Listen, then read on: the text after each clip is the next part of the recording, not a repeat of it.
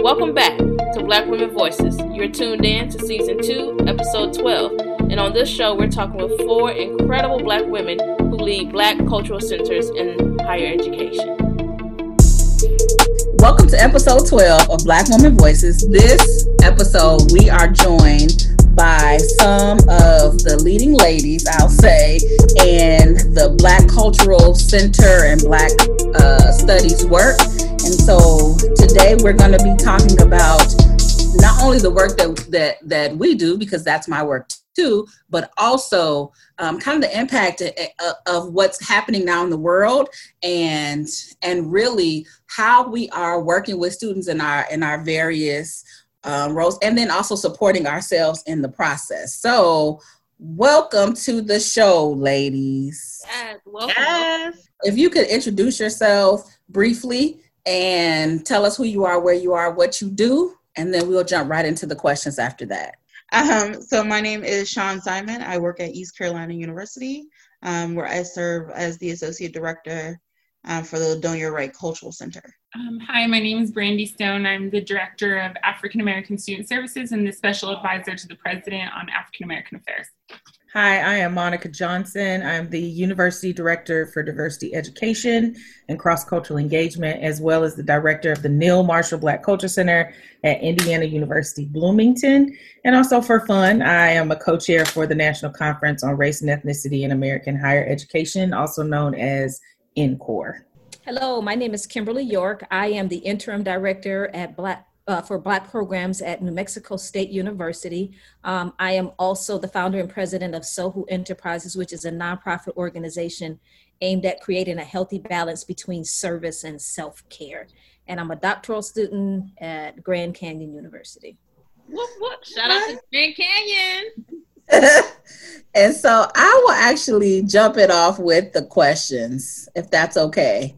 And so I want to start off by really talking about how the role of Black women in diversity, equity, and inclusion and inclusive spaces have been amplified during this time of pandemic. And then on top of that, racial unrest, which low key in my mind, we've always had the racial unrest mm-hmm. but now I feel like it's amplified. And so looking for your thoughts. If it's okay, I can I can jump in on that. This is Monica. So black women have always been um, the barometer of social conscience and social change in higher education. I believe, um, what is it? Lori Patton Davis called us the canaries in the minefield. Yes. Um, um, not the minefield, the mine.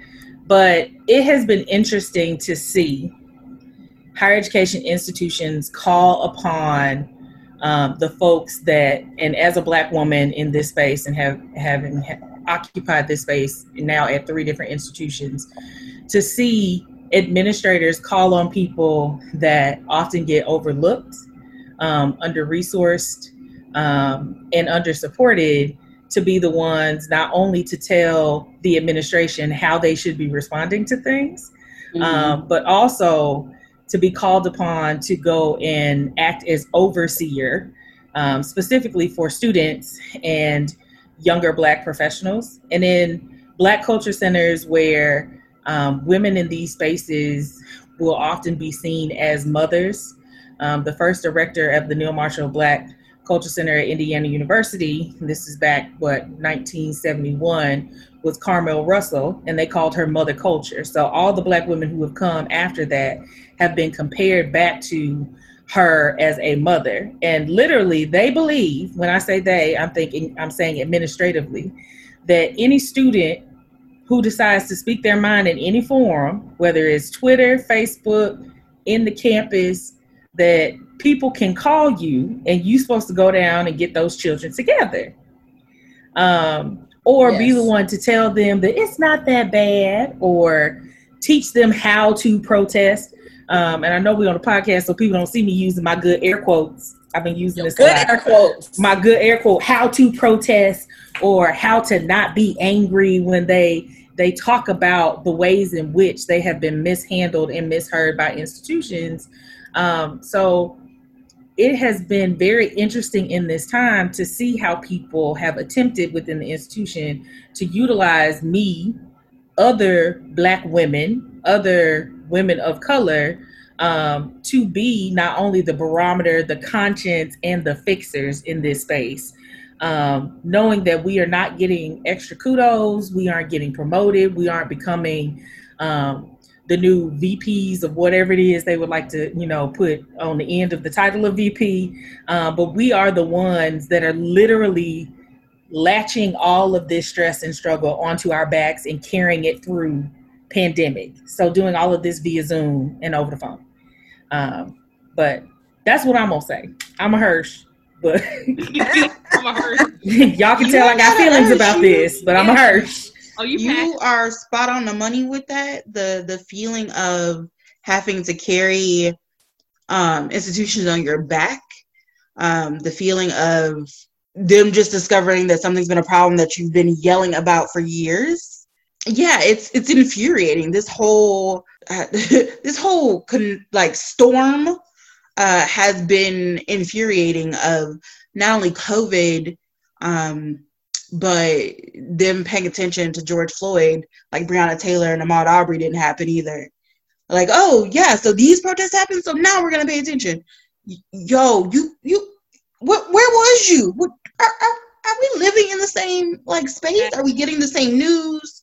Like, where have you been? And not only just all of that, in far in as so far as having to gather students, they want you to gather the staff as well. And I'm like, listen, I am the associate director. I am not the executive director. I am not the vice president. That's not that's not supposed to be the lifting that I'm supposed to be doing. That is not what I signed up for. That is not the stress that needs to be added to me. Um, and also, this is all being done while we're also living through this. It's like no one takes that into account.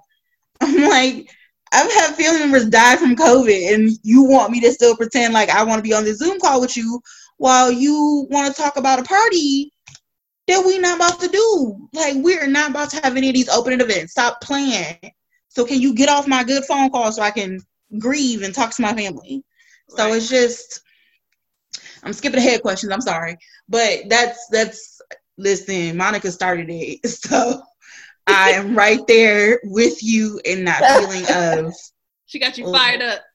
she did, she did. And it doesn't take much. I'm a Capricorn. So, you know.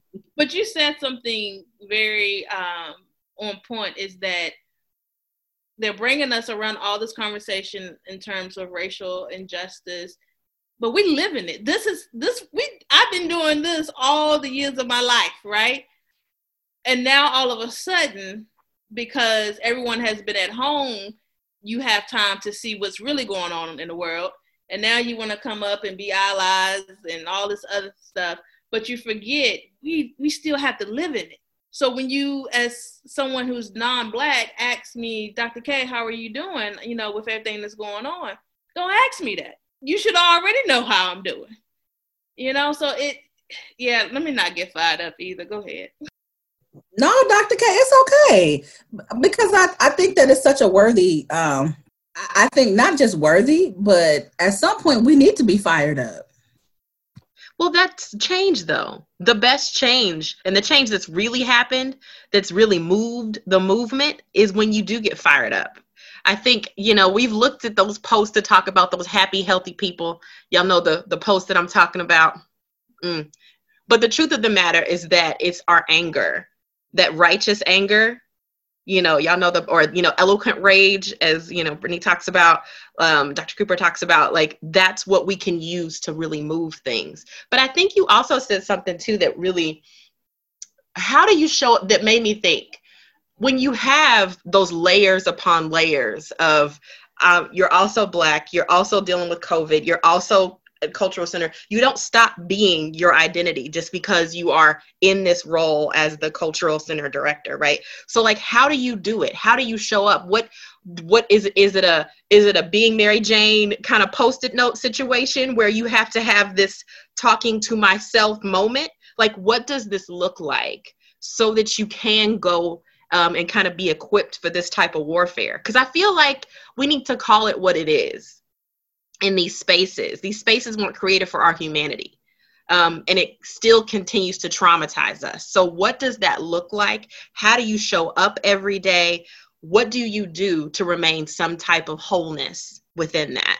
Um, if I could start, I'll be, just be brief, but I think one of the things that has been challenging is that um, for those that have worked in student, have worked their way up in student affairs, that has been the culture, right? Like 24 hour service, seven days a week. Um, I will answer your call at 1 a.m. And so for me, it has been really hard to like unthink those habits that I've been trained to do since I was a work study at 18 years old.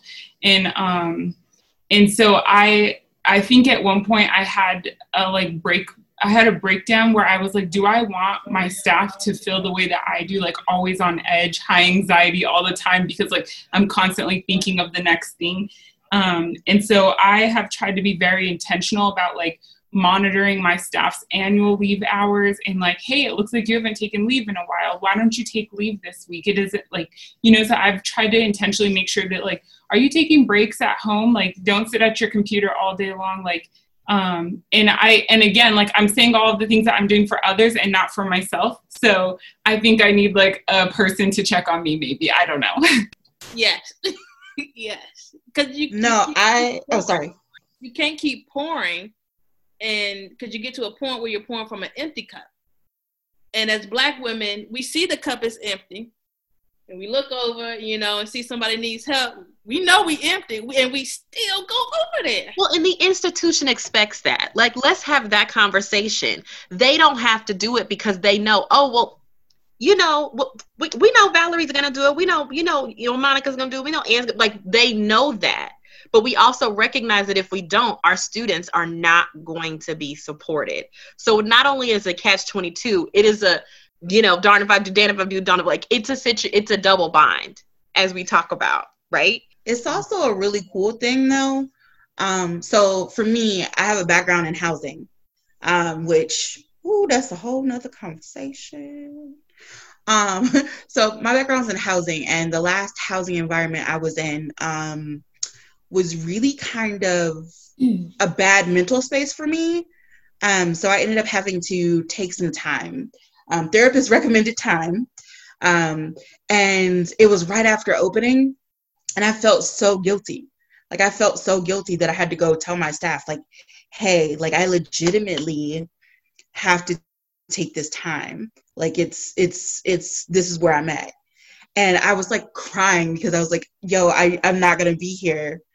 And i'm i'm so sorry. Like and they and the response i got back for them from them was well you tell us to take time for ourselves. You make us take time for ourselves. So we're going to do the same thing for you. So if you're still here because i was supposed to do half days if you're still here after one o'clock we're kicking you out of your office. And they legitimately did and i think the fact that i showed them care they were able to reciprocate it for me was like one of the most beautiful things ever um, because it showed that I had modeled it well, that they were able to then force me to, to take my own advice. So that was really cool. But to go back to your earlier point, Dr. Valerie, about how do we show up in those spaces? I, for me, in the in, back in May when all this was raining down, I basically was at the point where I was like, "Yo, when do we get to be vulnerable?" Like white women get to be vulnerable all the time. They break down in tears and the world stops. It literally stops, which is so annoying. The world stops for them. But when do we get that time? When do we get to have that space? I literally broke down in a staff meeting and was like, yo, I need y'all to recognize that I'm not superhuman. Like all of this is happening and you're wanting me to be there for everybody else, but I have nothing left to give you. And none of you are making sure that I'm okay. Like, y'all just pretending like I'm not black, I'm not gay, I'm not down here in the South with COVID, away from my family, like completely alone and cut off. Y'all are just thinking that she's good. And so I think sometimes you have to demand the space for vulnerability. And that was a really like I'm listening. I don't share my life, my person. So for me to have to be like, yo, I need y'all to recognize that I'm human especially because I'm a black woman and we don't do that. We what? You're human? No, we Like Dr. K said, we will make a dollar out of 15 cents. We will feed a family with two loaves of bread and one fish. So so the fact that you have to demand that is in and of itself heartbreaking, but it's also necessary because we also have to change the narrative around them thinking that we're somehow superhuman, that our pain is our pain tolerance is exorbitant or whatever the case may be. So for me, that's kind of kind of been the lesson I've taken away from this is to remind them that like, yo, you ain't the only one in this and you need to think beyond yourself. Okay, the therapist is here. No. yes. Come on. no, but but seriously, look at your neighbor and say self-care is not selfish. Like seriously. And and and so I think that um that is my platform. Just everything that you all are saying. I mean, I've been a therapist over 20 years and I created the nonprofit that I have just because of that reason. Everything that you all have talked about, you know, taking care of everybody, we go above and beyond, but we don't we we feel guilty about taking care of ourselves and it gets to a point where you become bitter after a while you know what I mean? And I think that you all also hit on something that was extremely important. When I first came, when I became in the role of interim director, you know, everything was, I, I came into a position that was already chaotic, internal uh, chaos within my own program. And so, you know, trying to do damage control with that on top of, like you said, wait a minute, we've been dealing with this like forever. This is not just because you all been sitting at home, like you said, and self quarantining and shut down. Like this is our lived experiences. And so when the president called on me, you know, for us to have a, a campus wide dialogue, I just said flat out, I said, listen, uh, just because I'm black, doesn't mean that I'm okay. I'm I'm dealing with this too. I'm I am and just because I am the director of black programs doesn't mean that I have all of the answers. And I don't and I'm not going to expect myself to take on that false burden. Now if you all want to me to come and help you do your own internal departmental work, I'll help you, but you're not going to I I just and and again, for me, been through it, you know, over 20 years of always constantly putting myself first. And then I had to, you know, come to terms with my own, you know, trauma around, you know, all of these triggers because I lost my son to social injustice. And so if you can imagine that now, you know, it's I'm being triggered now because it's all front and center all all all over again. And in Las Cruces, I represent less than 2% of the population as a black person so that in and of itself yeah it, it's it's it's it's deep. But then also i think the other part of it is not being forced to jump and not being forced to overdo things just because the heat of the moment is now and everybody is protesting everybody is and they expect you to be jumping like fire. And it's like first of all hold up my contract ended on May 15th. So I'm here volunteering. let's let's let's keep this all in perspective. My contract, right? You know, my my other contract ended on May 15th. So in the midst of all of this, I'm still I'm volunteering. You know what I mean? My my my official contract as interim started July 1, right? so from May to June 30th, I was volunteering. And so I had to make sure that I put some parameters for myself about what I am going to do, what I'm not going to do. And then even coming into the role, you know, the students expecting, you know, you need to be out here doing this. You, we need, I need this, we need, and I'm just like, I still need orientation. I still need, you know what I mean? So I have not been doing a whole lot. And I don't feel, if, if sometimes I feel guilty about it, but at the same time, I'm like, I haven't gotten what I needed to be an official in this role. So I'm not going to continue to just put myself out there and be taken, allowing myself to be taken advantage of. And I, I do the research that I need to do and I take it to, you know, when departments reach out to me, can you help us? And I say, listen, I'm not doing the checkbox thing. I'm not here to appease your checkbox. And I've just been having upfront, very Uh, blunt conversations about that. Like, if this is a commitment, a long term commitment that you all are making, I will help you.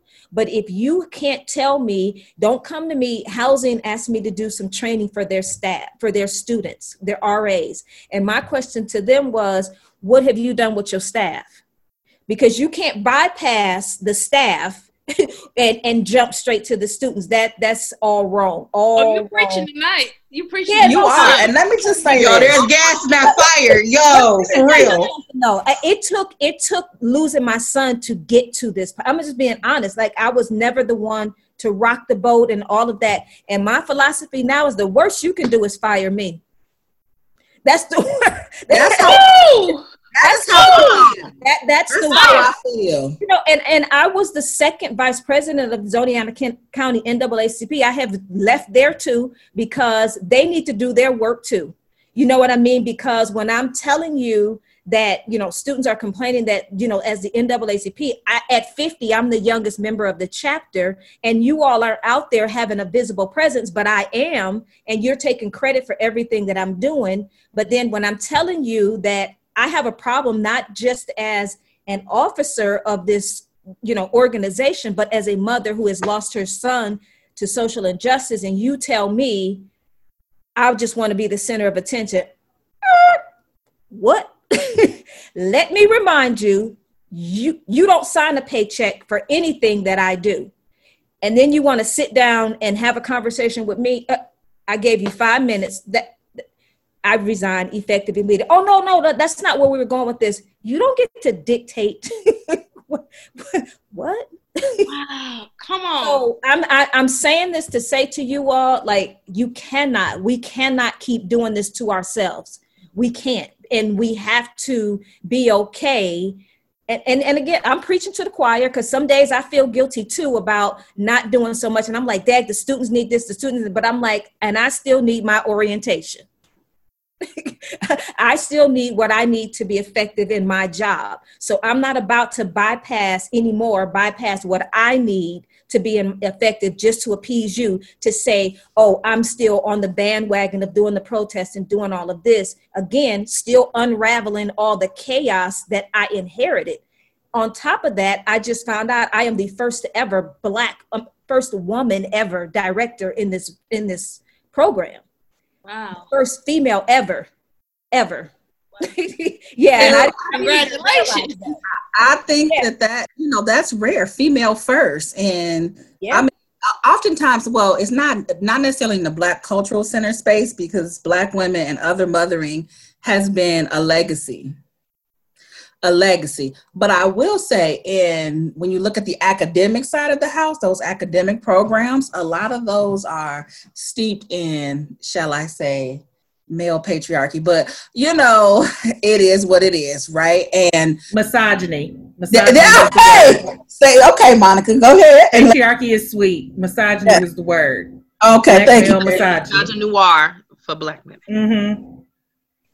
But it Co-opted opportunities to potentially usurp white male power. Like let's let's be honest. The the the assailing or the maligning of black women at the let me fix myself. Come on. There have within within our community, our black community, I feel the right to talk about my people because I'm a part of my people, right? Come on. there have been several African American, black identified male folks who have risen on the literal backs at Mm. the literal expense of Mm. black women Come who on. have done the Come work that they published and got paid for. Come on. Monica, was it you at the last conference that said the mediocre, well dressed black man? Well dressed, mediocre black men have well dressed, and I will say it, I, I will say it until I am blue at the face. Well dressed, mediocre black men have succeeded on my back for far too long. Woo. And I love my community. I love my siblings, however they identify by gender. But at the end of the day, it is a damn shame how much black women have given to the institutions. Hmm.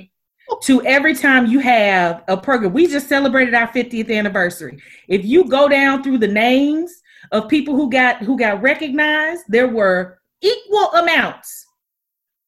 Male, female, non binary identified, equal amounts. Names that we called all the way down to housekeepers, who people from hmm. generations would actually say were the folks who told them which classes to take, which teachers to stay away from, what residence halls to go to, what what financial aid folks to go see. But when we talk about the pillars of our communities, we don't mention our siblings' names, these women's names. And I'm sick of it. I'm sick. Yes. Because as long as I allow people to deny the legacy of the women who have marched and walked in the foremothers, then I give them the right to continue to deny mine. And I'm not gonna do that no more. I'm tired. Mm. That I'm that, literally tired. Listen, can, can yeah. the worst I can do is fire you. We take it off.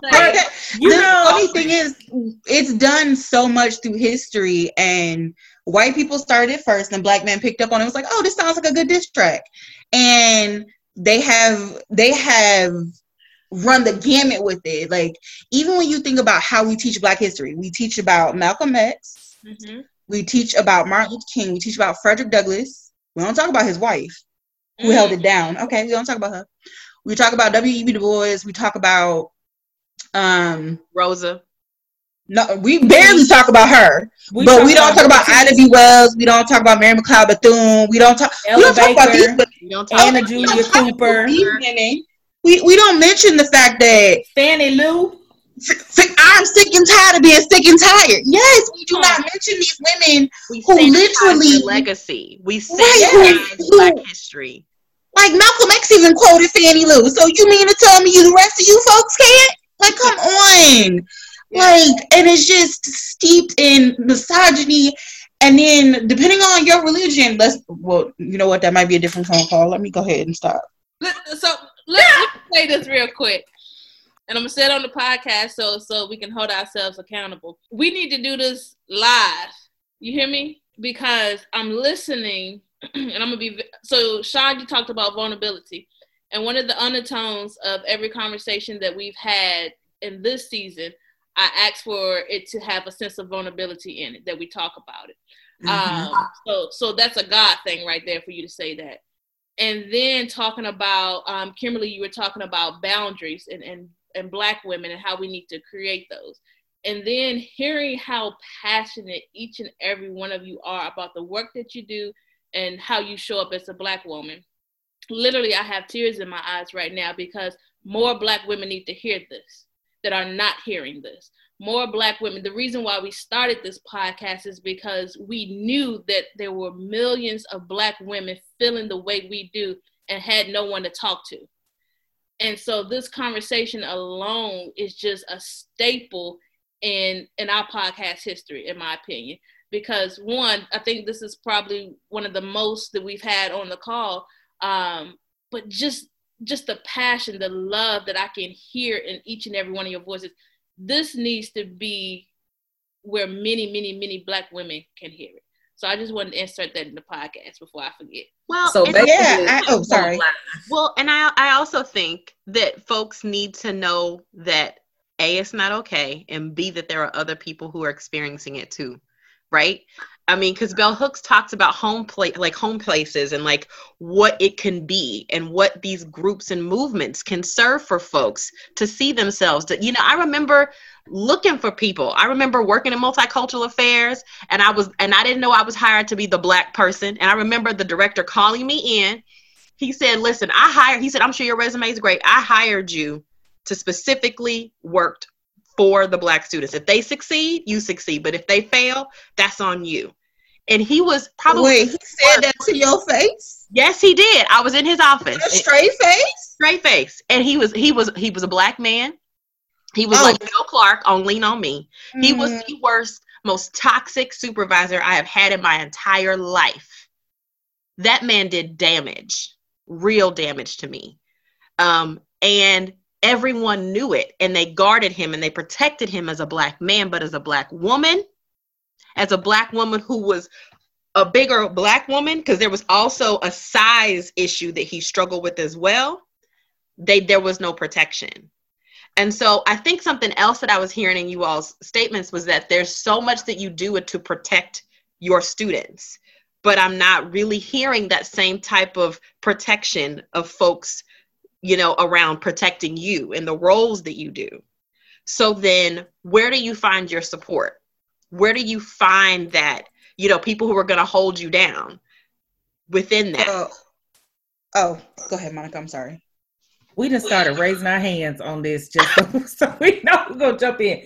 You know, this it, it, it's so interesting how the the conversation has grown from today and I can't tell you how many times I have been in a collection of black women who have given and given and given until the only option was to have some sort of um, a psychological reset or break moment and have to come back and and renegotiate or reframe or relearn um, how to exist in these spaces. And for me that moment literally happened um, last year during black history month which i also I'll tell people that for someone who directs a black culture center is like the super bowl of blackness. The super Um, duper bowl. right. It's happening. National championship today. It's Um, how much can you do? With Olympics. two dollars? Any with two whole dollars right? While everybody is off work at a certain time and the students ain't got no money. All of all of this. So for me last year was a very difficult year. I began moving into this university diversity education role. And for martin luther king day that year i was planning a privilege simulator so that we can have an in-depth conversation about privilege that allowed people to step outside of their defense mechanism and actually talk about what privilege means for them individually, right? The school published a memo, they sent it out to the news articles. And um, as soon as it hit, I started getting emails from random news outlets I've never heard of, like Campus Reform, Breitbart. You see where this is going? Um, I started receiving things that administrators were forwarding to me. Now, these are people who have um, VP titles throughout the institution. Um, were sending me like if an alum would write into the school and tell the school that they were upset that this black girl is not actually just telling the black people they should be thankful that the standards were lowered enough for them to be able to attend this institution. And and so instead of taking that it came into your department telling this person thank you for your time. Don't thank you for your message. Whatever message you wanted to tell them they were forwarding me these emails and it was okay to them to be sending me these emails we started getting threatening messages there were threats on the actual Breitbart article. They were posting my picture, the address to the center. It was to the point that I had to be walked to my car for three weeks by the police department.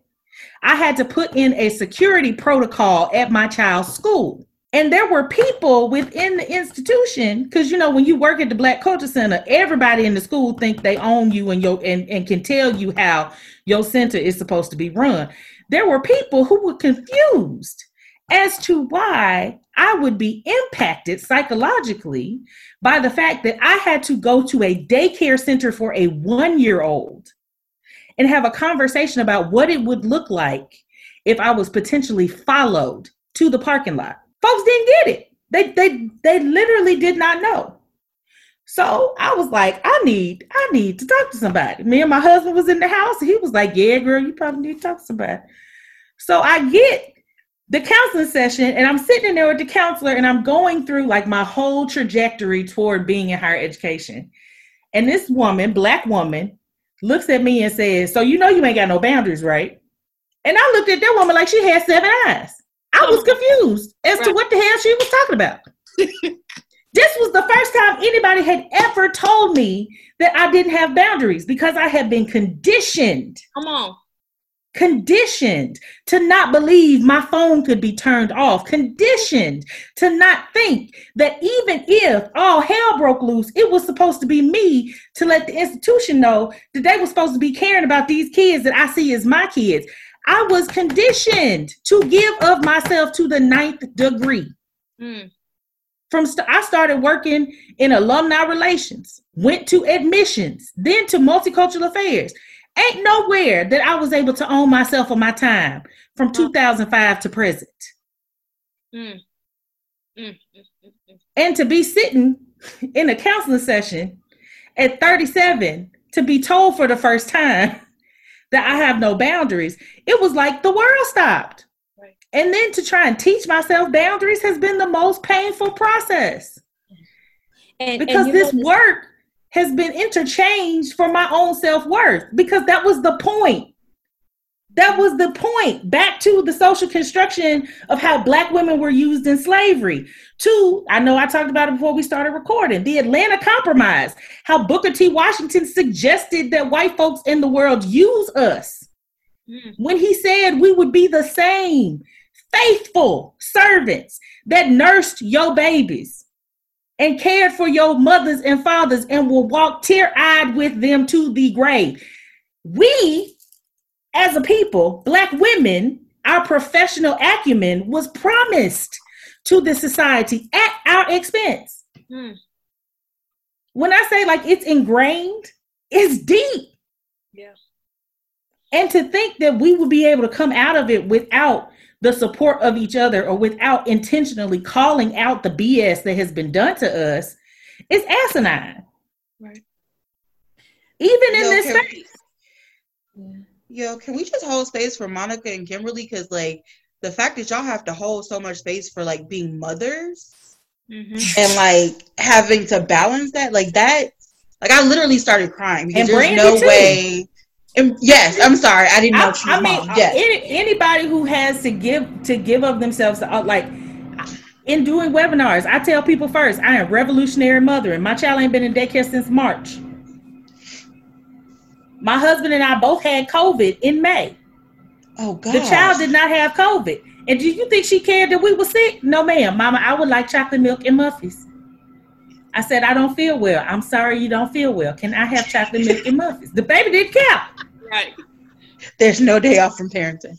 Yeah, There's no, not. that's that's But those are the kids that you chose, right? Your baby, you chose, Yes. Right. right? So when Yes. somebody you work for says that there's no day off, right? And they don't even have about, you know, Mm. because institutions, and I think that that's the thing about leading a cultural resource center is that institutions institute.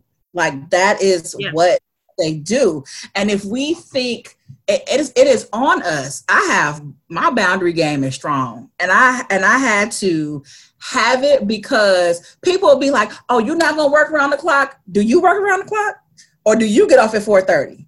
Because I want to get off when I need to get off too, right? You telling me that I need to work harder and I need to do more with less and you get to do less with less if at all it is it is actually it's it's hugely demeaning but it says something you know i will say that i do work for an institution that you know our social justice stuff we we we all be humping.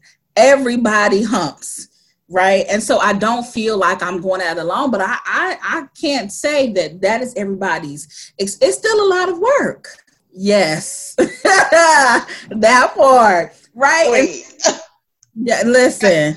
People, I, if I could just get, I always say this: if you pay me for being a, an administrator, a director, a mother, um, a, a scholar, like all the things that you want me to do, pay me individually for each one. I'll take a check for each one, just one check.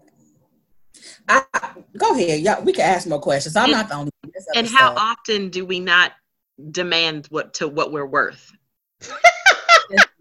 How know, often do we not? Wait, you- research so you that can- black women don't. you you can demand it, but will they give it to you? Yeah, but to your earlier question about um, where are the spaces that you can be vulnerable, we have to create those spaces for ourselves. So one of the really cool spaces that I discovered, other than the BCC Group Me, was the Women of Color Directors group that was on Facebook, started by Ali Roman. Shout out to my Grand Valley Connect. Um, who started that and then it started out as a group me and then when COVID happened, it started to be Zoom calls that were weekly where we would drink and talk about the madness that was happening. And out of that led um, ACPA presentation about superwoman, debunking the notions of superwomanhood. And yo, when I tell you that room was packed and uh, neither one of us, none of us, because it was me, Catalina uh, Davila, Liana Rice, none of us expected that room to be packed. There were people literally sitting on the floor. So, Dr. K, when you say that we need to have these spaces, we need to have this live, like that was very much an assertion that that is needed. So yeah, we sometimes have to create those spaces for each other where we can be vulnerable, but those spaces are so far and few in between. And um and it's, it's just yeah, just the whole vulnerability piece, the whole fact that I'm still tripping over Monica's story because like right. how you just gonna forward the emails. Like like you don't have a whole ass PR department that y'all paying good money to. And even if you small, you still got somebody making them damn videos to and right. running your website. They like I I am a PR major. That's what we supposed to do. Like you send that to them and you coordinate with your chief diversity officer. That was never supposed to go to you. Like for one person in your position, you still having to manage on the ground and they manage like and then on top of it, death threats, and they didn't see anything. Like I'm still tripping off of that. And this is the burnout rate. This is why so many black women are running from this field. My friend was in this field, and I call her Moses, like Harriet Tubman, because she be trying so hard to take me to freedom. She's like, "Come on out. It's it's come on out. It's, it's especially considering most of our institutions of higher learning were built on slave plantations, are built by slave labor. Come Don't on, you start. Don't you start. I think the challenge is also um, like one, not to burn out, and then two, um, in these spaces where we're not regularly where we're not regularly deferred to, to not take on these like toxic masculine traits to then like try to get gather respect. Um, and so I've seen that from like some individuals, and so like that's something that I'm also trying to be cautious of. Can you speak a little bit more about that? Because I, I think that, you know, what does that look like to take on toxic masculine traits? Because I think there are some of our listeners may not know what that is, or if it's them. that too. yeah, I think it's like the um like so I think about male supervisors um and just administrators that I've had who've been just like super sexist and rude and like um, have yelled at like individuals in the room or like have talked down to and it's like to assert power right? Um, and so and i am always cautious of and actually my past director is the one who like really like instilled this in me like be careful not to take on toxic masculine traits in trying to attain power. Like be authentically you as like a black woman and like be that type of director. You don't have to be this like white male uh, or like whatever you want to call it. Maybe like a machismo because in in new mexico we have like this thing called machismo which is like toxic hispanic male masculinity. Like you don't have to take that on to assert power. You can be yourself and be like a good director, supervisor, whatever role you're in. Does that kind of help? I don't know if that was helpful. I think I talked around the circle, but like I hope you get where I'm going. No, I definitely get it. I definitely get it. Yeah. So, you know, it, go ahead. I'm sorry. Go ahead, Kimberly. I was just, I was just going to say, you know, I, I, and I guess now I have tears in my eyes because this has been like, I feel like I'm watching the vision that God gave me like unfold right before my eyes of, of creating Sohu, you know, because after I lost when when my son died, I didn't have because I was a therapist, I didn't have a safe space. I didn't have, you know, a place that I could go as a professional to be vulnerable, like you talk about, Dr. K. Like I didn't have that.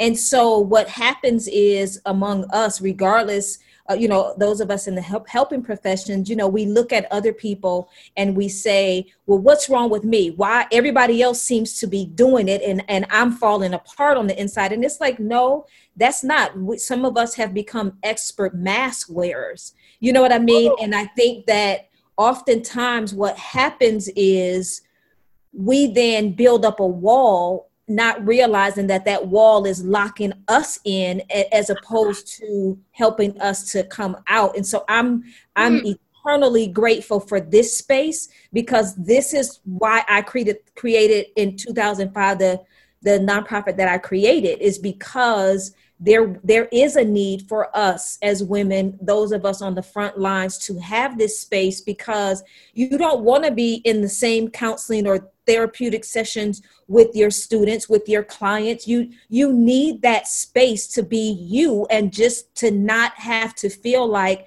you I have to keep it all together right now in this moment because all eyes are on me. You know what i mean? We need we need to be able to take off the cape and we need to just be well, you, you, know what I mean? And, and I don't know about y'all, but I feel like I feel like a weight has been lifted for me because for so long, you know, I'll be like, nobody would get what I'm trying to do, or nobody would get the miss, you know, serving others while helping, you know, trying to create a healthy balance. But y'all get it, and I'm so grateful because, like, when Brandy introduced me to the to the group, you know, I was like, this is so overwhelming, you know, reading all this, but this right here this is this is where I know I'm supposed to be. And so I'm all for us continuing this, us moving this forward because we need this and we deserve this. I mean, it's not just about, you know, us being um, you know, venting and not like, no, this is self-care. This is our life work.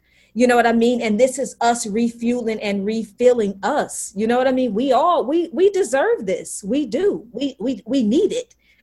we we need it and not to talk about you know for me another thing that uh, becomes a burden sometimes is with our students. Yes we have all this racial stuff. We do. But some of our students like they just need their butts kicked because they think they're not taking care of what they're supposed to be taken care of and then they want you to go the racial route. And yes some of it is but some of it is just in our own community, we just need to deal in truth about some things. You know what I mean? Because I don't know about anybody else, but that light skin, black, you know, dark skin stuff like that is still very much so prevalent and alive in our community and we don't want to talk about that kind of stuff so that adds to you know depending on where you are and what you you know again i represent less than 2% of the population here. And then i have in my program students that are biracial or students that are light skinned being told they don't fit here because they're not black enough. And it's just like what? Yeah. you know? So i'm sorry i got off on no that's this is this is this is good. You hear me? Not to hear me. and I'm just thinking about, and I know I have to um to, to to move off, but I'm just thinking about how many black women this is going to bless. Um and those that are listening to the recording now like if you are not moved by anything that has been said i i'm standing right now in prayer for you because there's some healing that needs to happen if you have not been moved by this moment. There's some real healing that needs to happen. And it's, it's funny how God works, right? And, you know, I'm not religious, I'm spiritual, but it's funny how God works. And this week for me has just been all over the place. And I, the last thing, uh, a conversation I had with my therapist was about boundaries. And to have this conversation, wow, Full circle. Full circle. You know, it's well, you know, and I think it was Monica. You said something earlier in terms of how we've been socialized in the field as it relates to student affairs, or you know, coming up, and you really, you really are socialized that your time does not belong to you, that you don't have the ability to reclaim your time, like Auntie Maxine says. You can't do that. It's wrong to do that. It's we don't even we can't even get to the layer of am i deserving of that? You can't you can't get to that because we are not even there. We're in the space of well you can't get that because that's not what we do. But thinking of the other layer of blackness and our womanness and how it just places us in these precarious spaces is dangerous.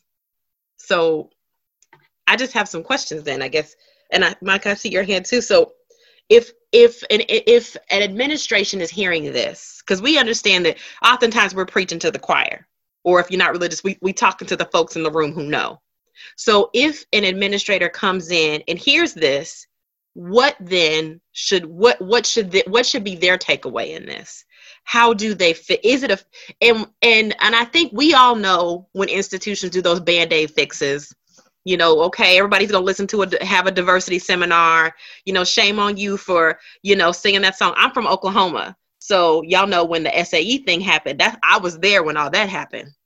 So you know okay the diversity workshop that's what you're gonna have to do. But if an institution hears this okay congratulations the dos has heard this what can they do? What should they be thinking about as it relates to supporting us in our in our spaces in our institutions. Go ahead sean i'll go after you. So i'm a big rihanna fan. Throw it up throw it up. Pay i'm not gonna say it because it's a professional podcast but mm, pay me. Um so stop expecting free labor. Stop taking our ideas. Stop taking our warmth and everything that um that that is warm and vibrant and and and magical about us and stripping it down and watering it down for you and then not even quoting the source. You know where you got it from. You hired us. Mm-hmm. Great, but you don't pay us and you hide us in the corner. Stop doing that. If you are truly going to say that this is the life you about, if you're to be about that life, then be about that life. Keep that same energy that you had when you were courting us in that interview process as when we get there. There's nothing worse than being sold a bill of goods. Ooh, wait, that's slavery. Let me not do that one. But being being told that this is what you are about, and then getting there and realizing that, oops, that was not real gold. That was gold plated. Like, ain't don't nobody want that. So if you are listening to this and you are an administrator, don't, don't lie to me when I come to your institution. Don't, don't lie to me. Be honest so I can make a real deal decision on do I think I can be an effective change agent or is this too much headache? And if you too much headache, be honest about it and don't waste nobody's time or energy because frankly, I don't have the time for it and neither does my paycheck. So that's my biggest thing is pay me. Y'all can pay these athletic directors that be losing games, so many games, so very many games, but you can't pay the diversity that you say is what make your university great. Okay? Think about that. Priorities. Because your football team sucks in general. So come on. Priorities. Yes, yes. And and i would i would say i think that you know i'm coming into a position there where our university administration is new. And so i can honestly say by dr k. I can honestly say that um, the one thing that i have appreciated about this administration um, particularly my I, I, I report to the provost now and she listens and that is the one thing that i think oftentimes is missing is that we're not looking for perfect administrators. We're not looking for perfect leadership. We're looking for people who are genuine, genuine, and tell me that you don't know. Tell me that you don't know what to do, and then we can go from there. But don't put on a facade that um, everything is okay and that um, just because it, it's not an issue for you that it's not an issue that becomes important uh, as a part of the narrative that needs to be ongoing. But then i also think that it's important and again i've been fortunate that um, helping helping my administrators unpack their privilege.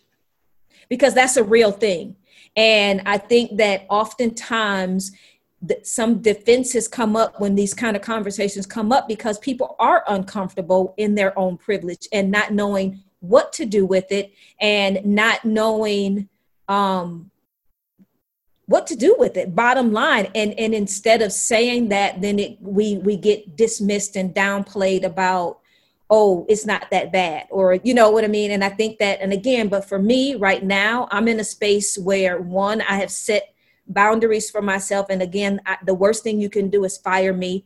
Um, but I walk away with my integrity intact where, wherever I am. That's just my stance in life right now. But I think that listening and truly not taking it as an attack, but it, hearing our lived experience is, is what I would say um, to any administrator that's listening to this. It's our lived experiences. So, um, two things.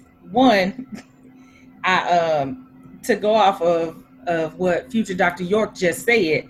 The worst thing they can do is fire me, and the reality is I am the work. So just because you're not paying me for the work, don't mean that I can't pay myself for my own work. Um, and you know, I do need my benefits, so that's not a that's not a request to be unemployed, but it is an under. I, I want my my sisters to know that as we have been doing this work, it shall continue with or without an institution, and we just have to be convinced about that in ourselves, so that we can stop being fearful about the way um, that they have been treating us. But I also, in in effort to cite our sources, one of my good siblings, Romeo Jackson, who is at uh, the University of Nevada in Las Vegas. Um, they had a, a, a post on Facebook that I am going to read because it really just touched my soul when they said this. And they said self care is not a solution to a toxic, racist, anti queer, anti trans, and ableist work environment. And it's just really strange that y'all think a pizza party and telling your staff that they can leave an hour early on a random Friday is going to address systematic oppression and workplace dysfunction. Also, higher education will be like self care and then expect you to work weekends and nights with no additional pay or time off. That is a terrible logic. so I just that is old scripture. I just wanted to share what my sibling said because even though we have we have spoken a lot about self-care and the ways that we have shown resistance to actively take care of ourselves but we also need to be truthful with ourselves and our institutions need to be truthful with their selves there ain't no amount of self-care going to reinforce and protect me from an institution built on centuries of white supremacy and oppression. And if they want to begin to undo what it what has been done on these campuses, they first have to acknowledge that the oppression, the patriarchy, the white supremacy is literally built into the structural DNA, the structural makeup, the limestone, the plaster, the the sheetrock of the institution. If you buy a house and you find out the wires are bad, okay, you don't just plug up new appliances to the old wires because what's going to happen? The house going to catch on fire. And when the house catch on fire, you don't just take out the appliances, leave the bad wire, and bring in a new refrigerator. That just don't make stupid sense. if you know you got asbestos, what they do? They make you take it out. You can't even wrap it no more. I've been watching a lot of house hunters. I'm trying to get. But you're dealing with people who don't believe that the wiring is bad. They you, don't believe it's bad. You're dealing with, and they want to hire you to go and wrap it, and then you become responsible for the li- the wiring not being right. But that's that that that literally is the problem. Like, and when we talk about paying people what they are worth, you can't sit and tell me that I don't do upper level administrative deanship vice provost vice president whatever your your upper echelon titles are work if the statements that y'all putting out, I'm editing. You can't tell students Everybody that they don't understand the world when most of these places, most of these campuses, I'm not specifically talking about mine, but most of these colleges and, and universities have released they have released statements, usually are copying and pasting from the letters the students have been writing them over the course of the last decade. I know for sure as an advisor for the Black Student Union that for the last five years, the Black Student Union has listed the things on the campus that need to change. And one of my students, we had a town hall, and the current president of the Black Student Union, who I do affectionately call my child, they called his name and thought that he was going to be dazed by the stardom of the call. You won't hear with all these PhD students, you just a sophomore. This person's not going to be this is then the third. That child cleared his throat and smiled and said, To say that I am anything other than frustrated at this point, by the fact that the institution has told me things were impossible for two years straight. And then all of a sudden, when we have bad press, here goes bullet number one, two, three, and four, which have now all of a sudden been done overnight. How can I say I'm anything else other than, than frustrated? Yeah. But if you can use us and, and cross over rivers and journey and, and, and boundaries on the backs of our labor, if it's good enough when you are at rock bottom, I ought to be good enough when it comes time for you to promote me. I ought to be good enough when it comes time for you to review how you pay me and what you pay me for. And if they're not willing to do that work, then how dare they at this point go and pick up Ibram Kendi's book and scream it from the mountaintops? I'm so sick of people talking about they're gonna be anti-racist. You done picked the book and read it through, and now you pulling on anti-racism as if it's it's the banner, it's your shield against being called out for years, decades of systemic inequities, of, of misrepresenting your intentions and taking the work of people of color and passing it off as your own. And now, because we have a title for it, it's our get out of jail free card. People are literally using, and I'm I, I have said this on several occasions in the last three weeks. People are using Ibram Kendi's work as a get out of jail free card. They're looking at it as if it is new knowledge. They are they are pulling him on, putting his banner on as if he walks on water, as if everything he has said is of his own original content. And this is no harm or shame to that brother. I, I enjoyed the book. I believe what he said is true, that policies are not, you can't be a little bit racist. Either you racist or you anti-racist. If you're gonna be anti-racist, you gotta be fully anti-racist. I completely agree with all of those things. But there are other scholars who have so eloquently said these things. Mm-hmm. Sister Joy DeGruy talking about post traumatic slave syndrome. You can't write articles actively discounting post traumatic slave syndrome and then come back and say that we in this country are impacted by systems built in slavery. You can't say post traumatic slave syndrome and real, but everything that makes up the experience of people post slavery is. These things don't make sense. So if institutions are listening right now and they want to do this work, then they need to be actively about doing it. You need to fire the people who ain't did nothing but been been had offices for decades. Ooh, the people who ain't That's producing. the word.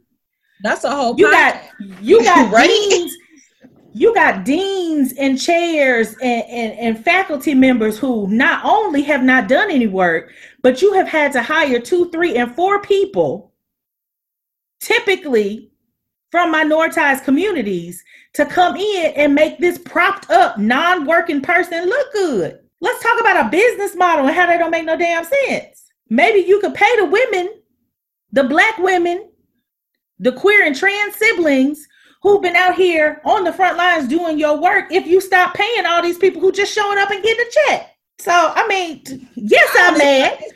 Just listen. I, she said what she said. Did anybody And got? now, whoop. so Valerie's face.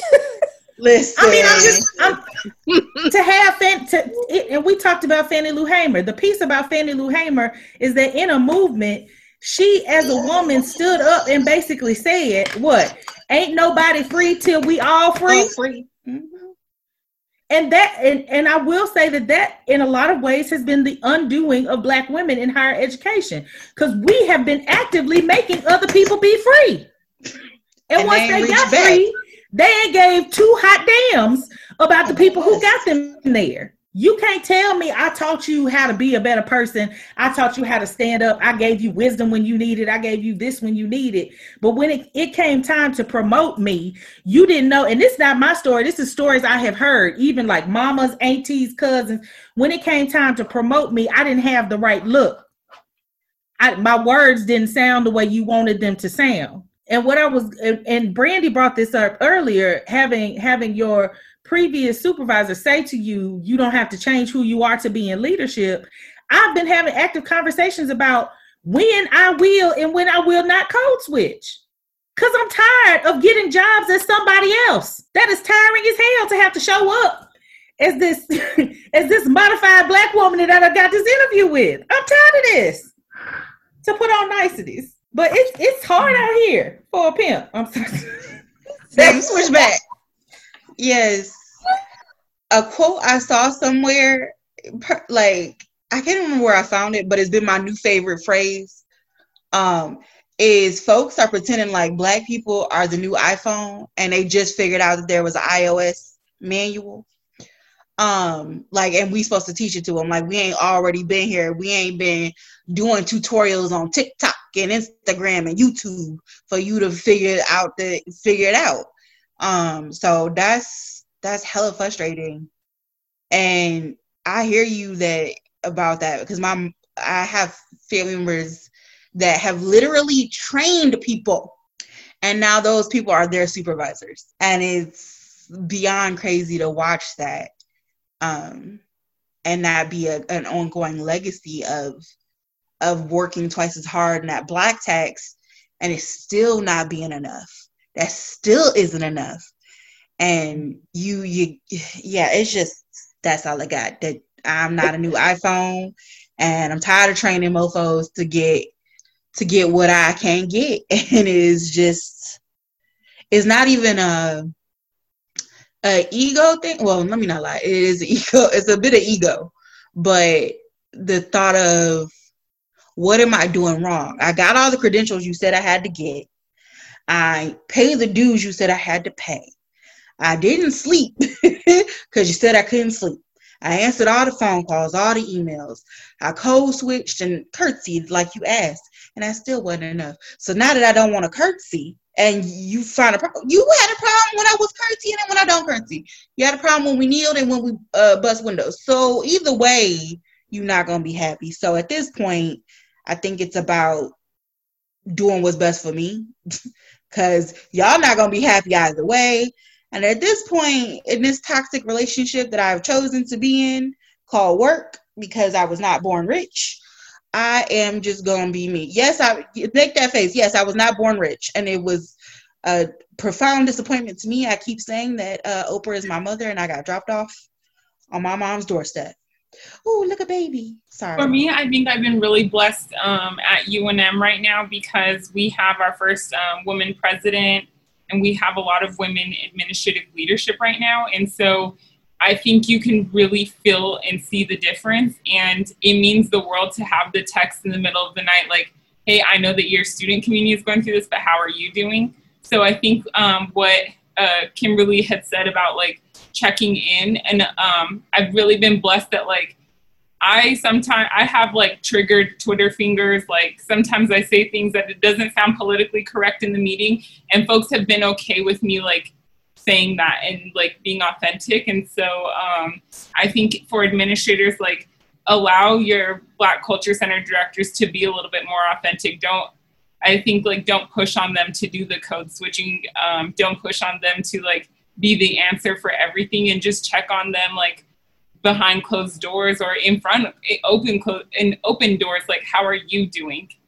What can i do to support you? Do you need to take some time off as well? Like that um, my boss called me the other day and he was like you haven't taken any time off this summer. Are you going to take time off? You need to take some time off. If you don't you need to take it off at the beginning of the fall. And it just felt really like nice because i'm here thinking like i'm not going to be able to take any time off this year i've already i have 225 hours accrued of annual leave so like in recognizing that and understanding that I need to take a break made me feel like okay, the university values me. So um, I just think like check on your staff. No, I agree. I Brandy, take some of that vacation. I listen, I'll put in vacation in a minute. I'm gonna be gone these days, right? Because I, I and I also think that during you know between quarantining, COVID, and you know everything's been going on, we just been working and we've been working past our work. So we could be here all night, but it's eight o'clock our time, nine o'clock some of y'all's time, probably a little bit earlier somebody else's time. But to I want us to wrap up and and and some questions that we asked on the wrap up, I'm gonna ask and you can kind of feel free. So um, we like to ask number one, are there any books that we can add? We have a good reads list for Black Women Voices. Um, and so we ask people if you have books that you read, and we also have a Spotify playlist, which is bomb. So if you have songs or books feel free to shout those out um, now so that we can add those to our list. Quick question: Are we talking academic books, or are we talking like just books? Because I'm about pleasure? to, I'm about to add "All About Love" from Bell Hooks. It is an awesome and amazing book. And um, while y'all thinking, I also want to shout out the Smart Brown Girls Book Club. If you have not heard about it, yes, in that book club, I love it. And all about there's a complex theory track. Uh, shout out to Julesy who who who who does this, and there there is also um, I can't think of the other track, general track, and their general track read is Heavy by Kiese Laymon. And if you've not read that book, Listen to it on Audible. That's all I'm gonna say. Thank me later. You're welcome. All right. Any other books or songs? I don't have a book or song, and I definitely don't want to take away from this podcast because I think you all are doing excellent work. But um, I do think if you have an opportunity to do the Girl Trek Black History Boot Camp that focused on 21 days of Black women's stories, um, it's a walking meditation. So it's a 30 minute uh, pod. It, it's 21 days, 30 minutes. The goal is that they're trying to get Black women to exercise. And so to be out 30 minutes and put your headphones in and listen to Black women share their stories, it's just really, it was in the middle of like the Black Lives Matter movement jumping off and like trying to figure out like how much how much time and energy am I going to give? It really saved me in so many ways. Of them like talking about these hidden Black women stories of like the cook who cooked for the movement, and like just recognizing that like every space is every space is needed and that like self-care and taking time away from the movement is also just as needed. So girl trek black history boot camp and they're just starting a new one now in august as well. But the black history boot camp is all on black women's untold stories. Is that a podcast? yes. Okay Brandy, thank you for that. We're actually getting ready to launch. I'm actually getting ready to launch Girl Trek on our campus in October. Yeah, that's a powerful movement. Yeah, we have an unofficial chapter at UNM and we're trying to charter it. But um, basically, they just ask that Black women get together and walk for 30 minutes a day. And so, like, it's super easy, but it is self care. And we do know that, like, it is going to reduce our stress and um, get us, like, some time away from our desks. So, anybody else? Any books? Any? Monica, we can't hear you if you're trying to talk. Can y'all hear me now? Yes, ma'am. I had I muted because my husband and my, my two year old came back in with gifts. He loved me, y'all. He gave me a KitchenAid. I can make all kinds of cooking stuff. Um, my address. So okay, all right. You gonna get a recipe, piece of paper with the recipe on. No. Uh, so Mikki Kendall Hood Feminism. Okay. Me and me and Mikki Kendall been been rocking real tough um, lately.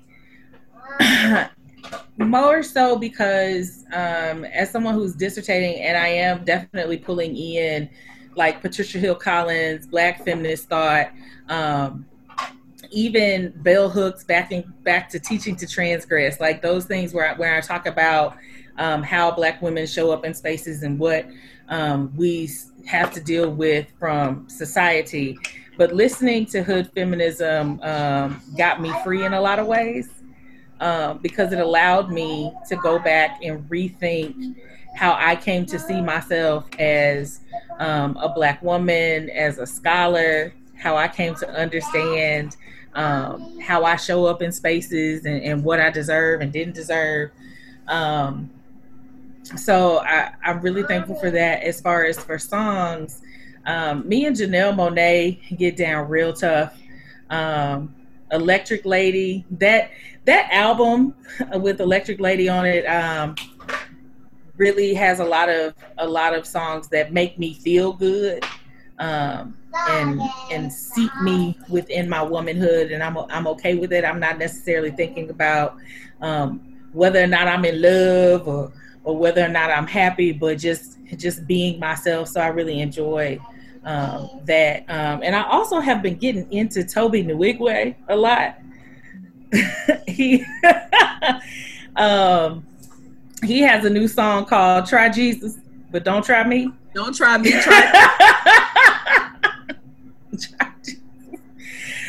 but don't try me. Hands. Cause you're gonna catch these hands. Now I can't fight for real, but you know I know I I got some I got some goons if I need if I need I to have some. Fight. Hmm? I've never been in a fight, but yeah. I, you know, I was in one and I actually didn't know I was in it until I got hit. So, and then I was, it took me another 30 minutes to figure out how I actually got in the fight. So, but yeah, so that that's my little crew. Okay. If y'all have suggestions, you can definitely throw them out or you can uh, put them in the chat if you like. So for me, I am all about black sci-fi because I am such a nerd and we are not often represented in that sphere. So I am living for Children of Blood and Bone. I'm trying to wait till I have the time to like really delve into the sequel. Um, on the come up is also a really good one. It's a really quick read. Um, so I'm really into fiction right now because everything is so heavy um, that I like a little bit of escapism. Um, and another really good one is Clap When You Land, um, which is really, really good. It's a little bit of drama, it's a little bit of pettiness, but it's it's really it's a really good book. And the song that I cannot get out of my hand and I head and I can't pronounce her name correctly, but I want to say Fousheé and it's deep end. Um, I know you want to go off the deep end. Like I, it, just look it up. Trust me, you'll thank me later. Okay. It's also a little bit of a um a DMX uh don't push me cuz I'm close to the edge. It's kind of a more feminine version of that. So, yeah. Okay. I wonder would you like a blade so black? Like since you like um black sci-fi like a blade so black it's ll mckinney she's she's a black woman and it's basically like alice in wonderland meets buffy the vampire slayer meets um charmed Yo, say less. I'm in. say less. she has Okay, two so- I follow her on twitter she's the bomb Here's the other question, and, and I can make this the last question, um, because I think we've talked a lot about what this podcast kind of means to to us, and just having this conversation in the space. And so I think um, the other question that I will ask is, is there a black woman that you want to celebrate? Go ahead, Kimberly. You can answer the last question. You don't have I'm to. sorry. I'm sorry. I, I just wanted to say, um, and I know that everybody probably has already read this, but I think as of late, I have an even greater appreciation for Michelle Obama right now. Um, you know, I, she has just openly and publicly acknowledged that she is dealing with depression.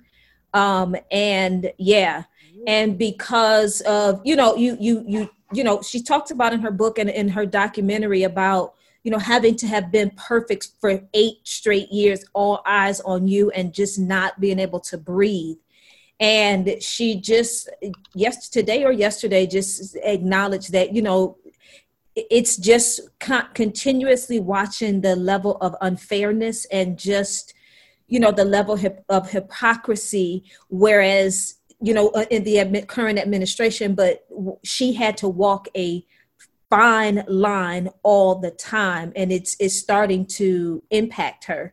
And so you know i'm grateful always when women are willing to be vulnerable like that especially for somebody that has been in the stature that she has been in. And i think that it's empowering to other women like us you know to say that you know what? It's okay to say that i'm not okay right now and to be okay not being okay. Um and another book and i haven't read it in a while but um Rachel Hollis is uh, the book. Um, two, she has two of them actually, but one is um, "Girl, Wash Your Face" is one, and the other one is "Stop Apologizing." Um, I, I really like her transparency, and um, it's just kind of uplifting for me. But the other thing that I wanted to share with you all, if you all could send me your address, I want to send you something. Um, your choice of shirts that I have a t-shirt line and this says, nope, taking care of me right now.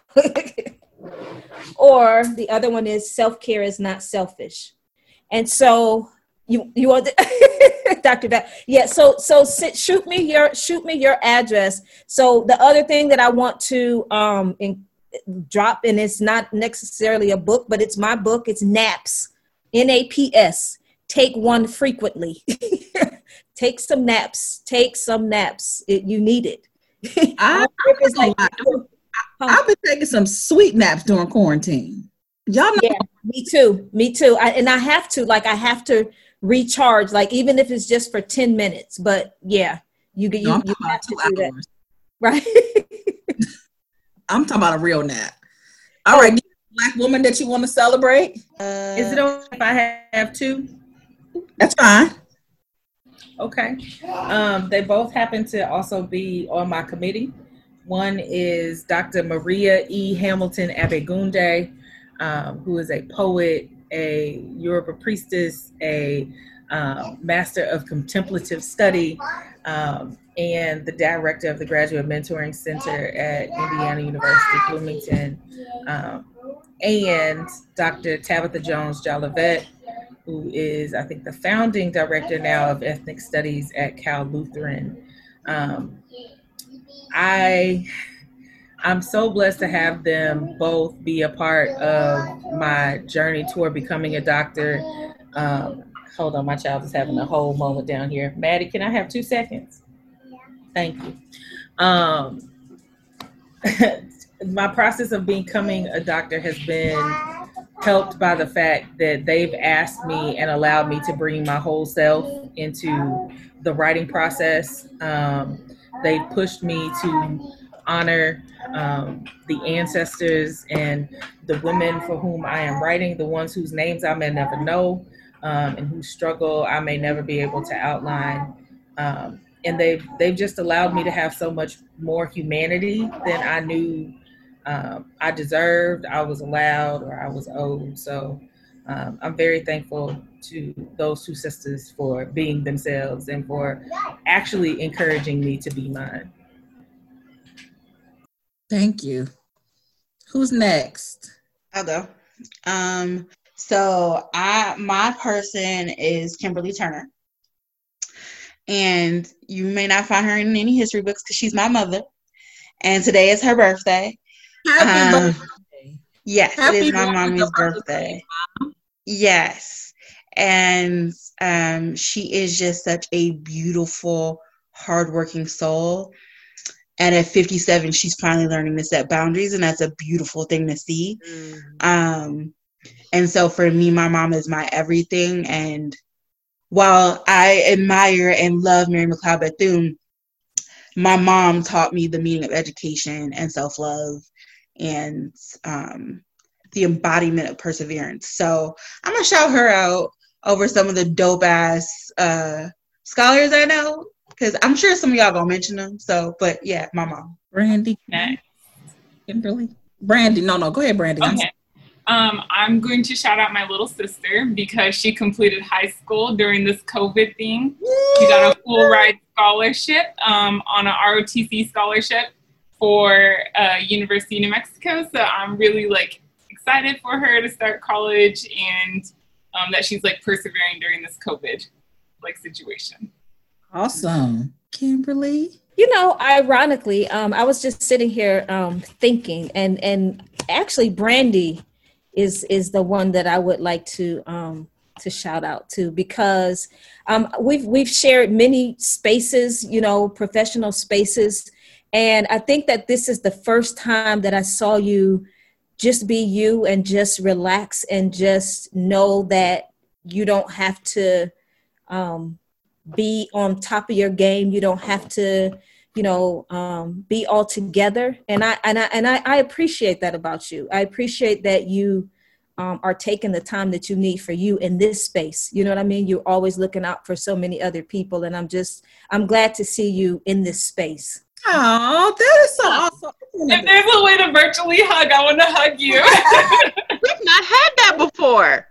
Never No, had seriously, because I've been you. I, I've been you, Brandy, and I know how it is to always feel like you have to be on, and it has to be just right, and just it, it's it's too much. It's, pre- it's too much pressure. it's too much.